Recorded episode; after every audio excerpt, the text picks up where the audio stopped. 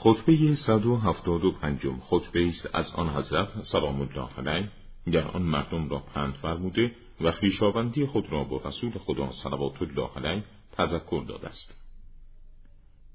ای مردمی که مورد قفلت نیستند و ای رها کنندگان دستورات الهی که مسئولند.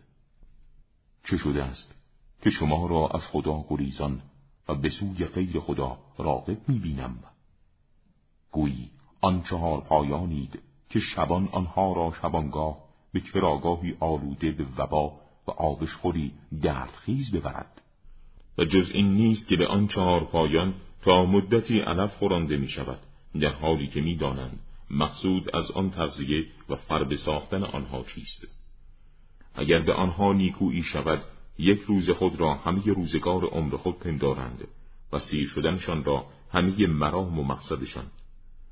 سوگند به خدا اگر بخواهم درباره خروج و دخول و همه شعون زندگی به هر یک از شما خبر می‌دهم حالا که میترسم درباره من به جهت مقایسه با رسول خدا صلوات الله علیه کفر بپرسید آگاه باشید من این گونه اسرار را به کسی که مورد اطمینان است ابلاغ می کنم و سوگند به خدایی که رسول خدا صلوات الله علیه را بر حق انتخاب نمود. و او را بر تمام مخلوقات برگزید. سخن نمی‌گویم مگر راست.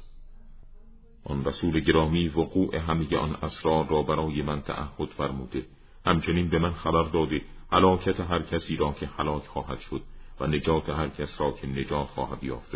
و همچنین سرنوشت امر زمامداری را نیز برای من اعلام فرموده است.